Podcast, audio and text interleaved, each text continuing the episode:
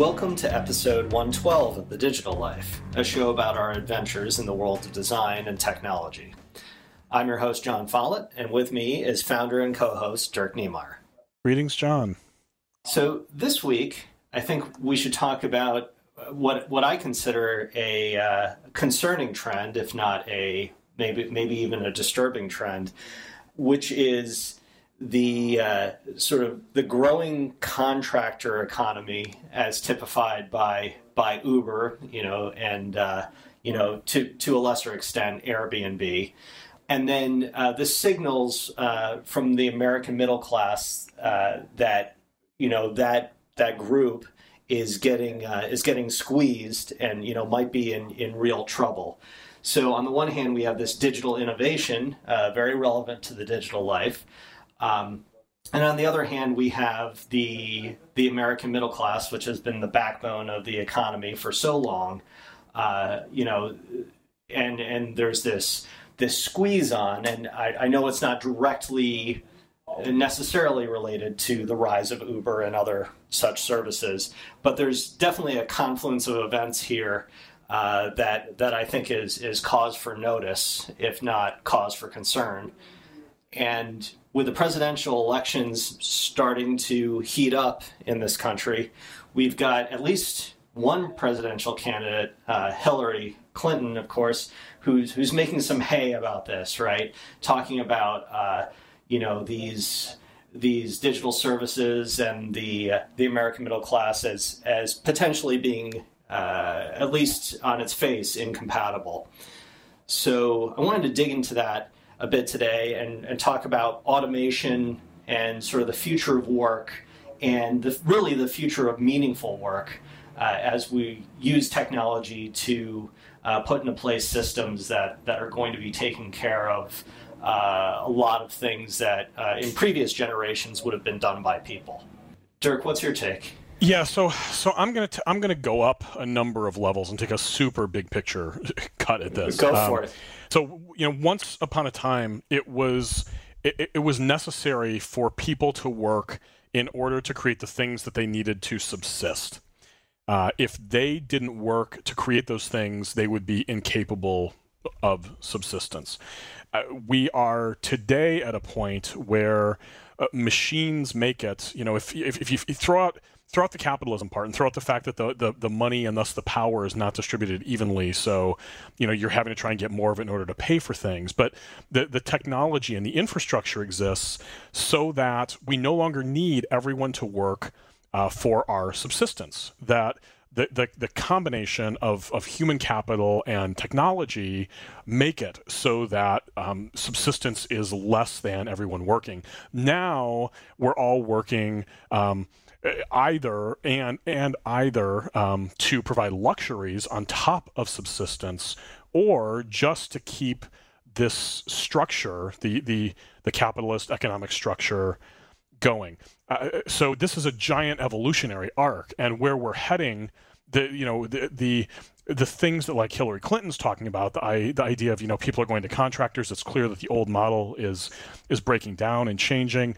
Those are all steps toward are not needing to work for subsistence or luxuries. It's getting to the point where uh, it will be well less than. Uh, um, you know, 100% of human capital on top of technology required to provide everything that we would want or need. The, the, um, the result of that is that people literally don't need to have jobs. They don't need to work other than to make money, other than to accumulate power and leverage within within the society, uh, most locally, um, or civilization more more broadly. And so we're we're we're approaching a time uh, where the world could shift in really massive ways um, because the work it's simply not required for people to work, uh, to to have to create the things that are needed to keep keep life going. And so the question is is what then? I mean, one of the the byproducts of work, and I've I've mentioned this I think in passing on other shows, but I don't think we've dealt um, we've gotten into it too deeply. One of the byproducts of work is is a form of social control. So if I'm working, I can't be, um, you know, I can't be getting drunk um, because I don't have anything to do.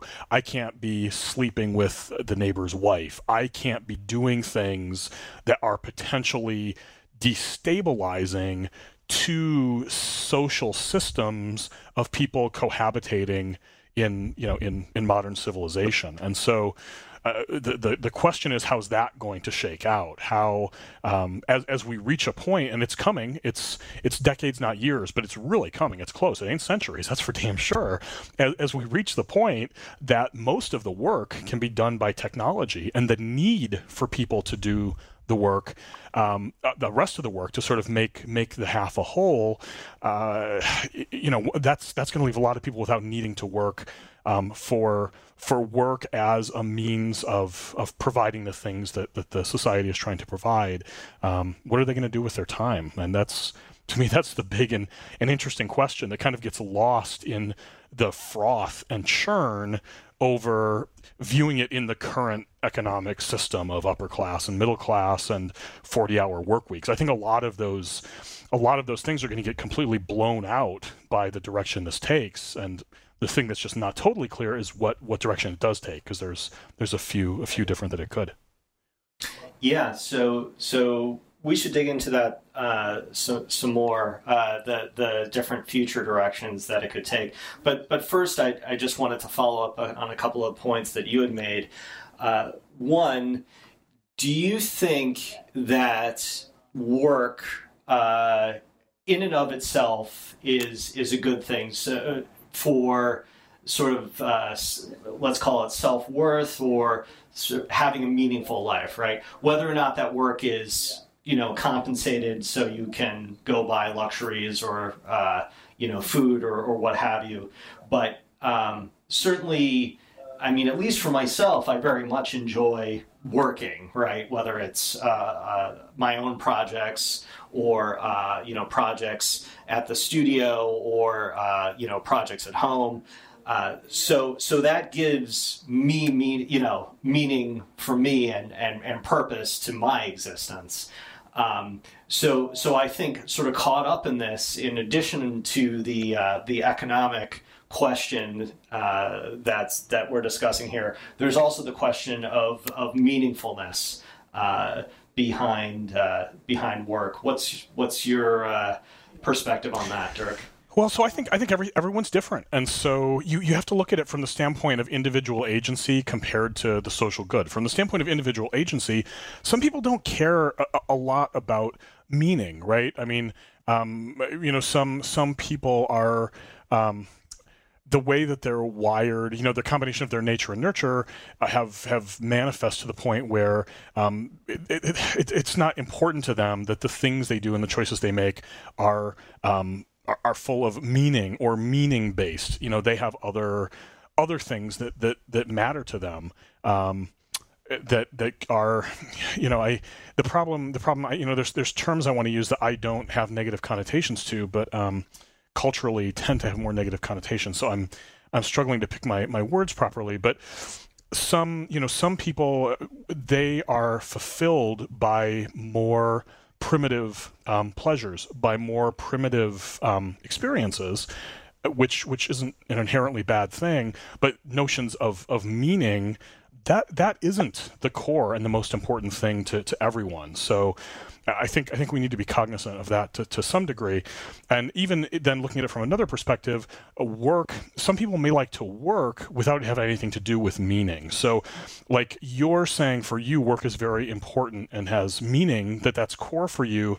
I think is um, it's too strong to say idiosyncratic to you, but is is only true for a a segment, and I would certainly say a minority segment of the population. I mean, we're still talking about individual, we're still looking at this from the, the lens of individual agency at this point. If, if you then look at it from the, the standpoint of social good, um, you know, there's, there's work and productivity as, as a means of contributing to the things that need to be created. And even when we have the robots and the automation, all that other stuff, there's going to be plenty of contexts where uh, you know a human is going to be necessary for for the foreseeable future. So from a social good perspective, there is the need for some degree of work, some number of people to work um, some amount of time.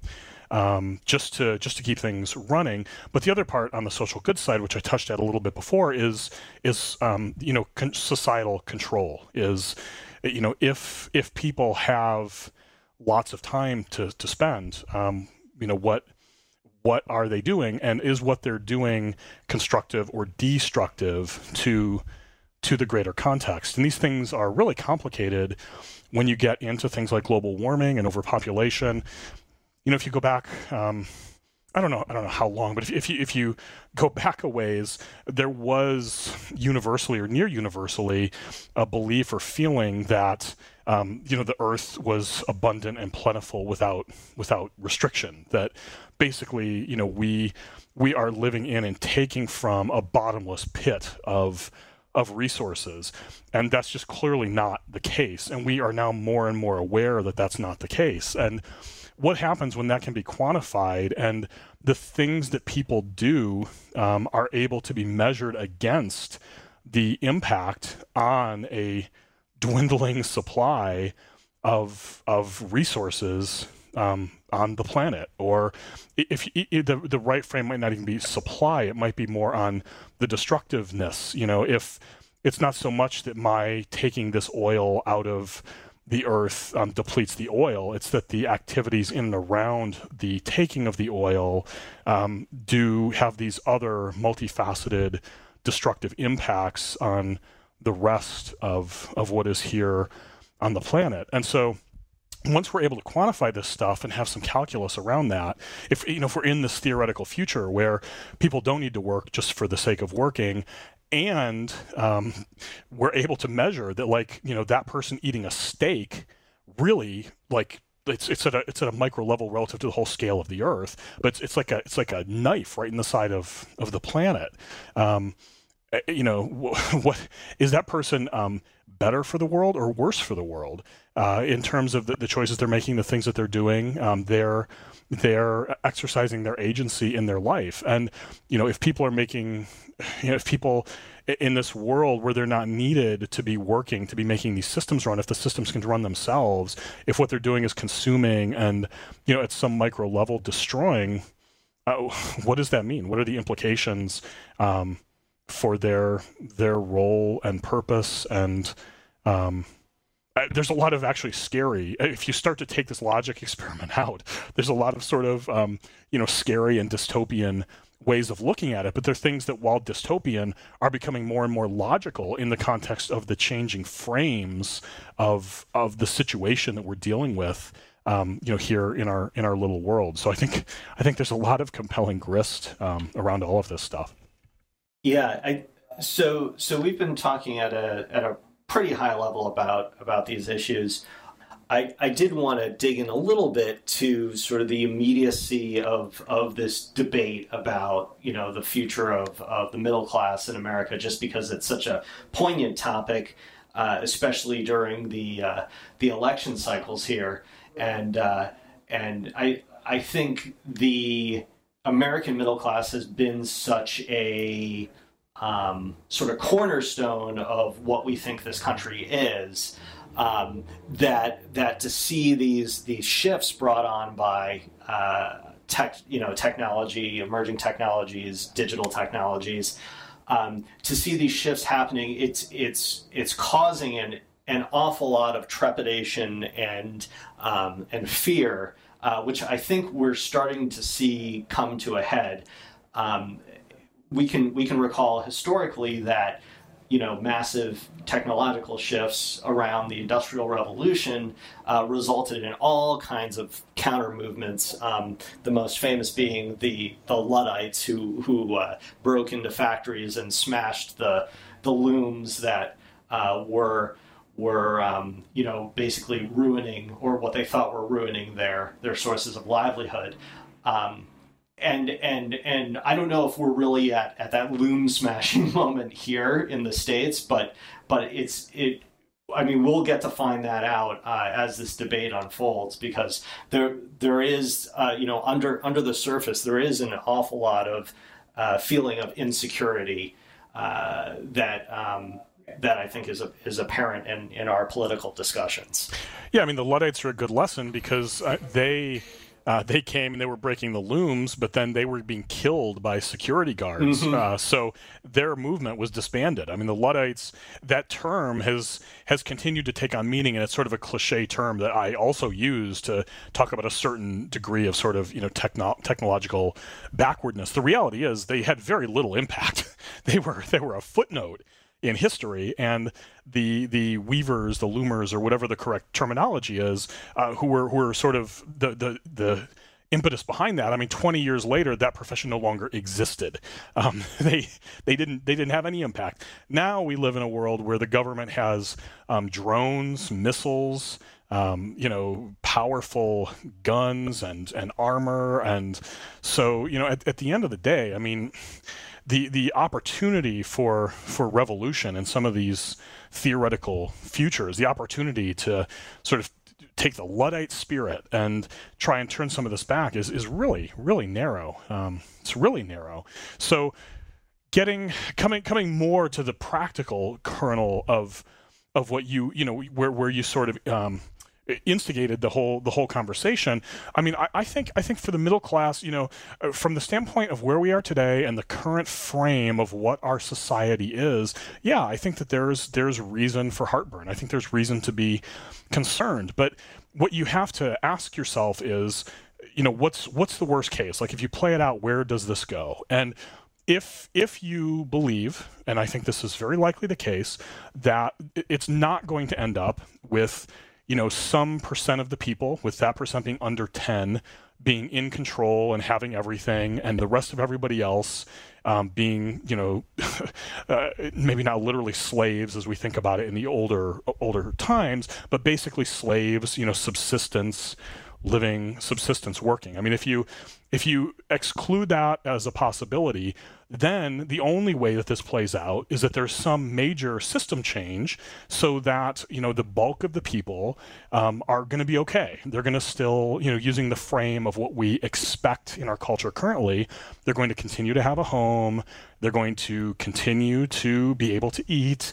They're going to continue to have access to um, communication media and other leisure things. Like, however this shakes out, those things are just going to kind of still be in place. So, I, I know in in from the standpoint of like the way the world is now, and as people see the jobs going away, they see the automation coming. Um, you know, they feel like they're falling behind in terms of their compensation. I, I can understand where that where that comes from. But unless you think we're going to, to devolve into, uh, you know, a relative to recent history in, in, in the Western world, a very, you know, ahistoric conception of um, all the power being being um, in in a very small control and everybody else having basically nothing. Which, by the way, is not where we are today. As much as people like to talk about the one percenters, the non one percenters, the let's call it the fifty percenter out there, has a pretty good life. They've got air conditioning, they've got refrigerator, they're loading up their shopping cart at Walmart. I mean, so you know. Things things ain't that bad now, and they're not going to get much worse at the end of however this plays out, unless we we bend into something that is is really um, really scary, and I just don't I just don't think that that is is going to happen at this point. Yeah, that's uh, you know a a a nice sort of re- reverse take on things turning out okay, Dirk. I like the way the way you put that together. Um, yeah, I'm I'm absolutely fascinated be, because I, I think part of the you know the, this election cycle is going to hinge on on this very topic, um, and I'm uh, you know attracted to it just because of the uh, sort of the the digital nature of you know a, a, large portion of it when it comes to automation. So we are going to have a, a fascinating uh, election season, and uh, you know I'm looking forward to seeing uh, uh, you know how this all plays out listeners remember that while you're listening to the show, you can follow along with the things we are mentioning here in real time. Just head over to thedigitallife.com, that's just one L in the digital life, and go to the page for this episode. We've included links to pretty much everything mentioned by everybody, so it's a rich information resource to take advantage of while you're listening, or afterward if you're trying to remember something that you liked. And if you're interested in following us outside of the show, you can follow me on Twitter at Jon Follett. That's J O N F O L L E T T. And remember, the whole show is brought to you by Involution Studios, uh, which you can check out at goinvo.com. That's G O I N V O.com. Dirk? You can follow me on Twitter at dknemeyer. That's at D K N E M E Y E R, or email me dirk at goinvo.com. So that's it for episode 112 of The Digital Life. For Dirk Knemeyer, I'm Jon Follett, and we'll see you next time.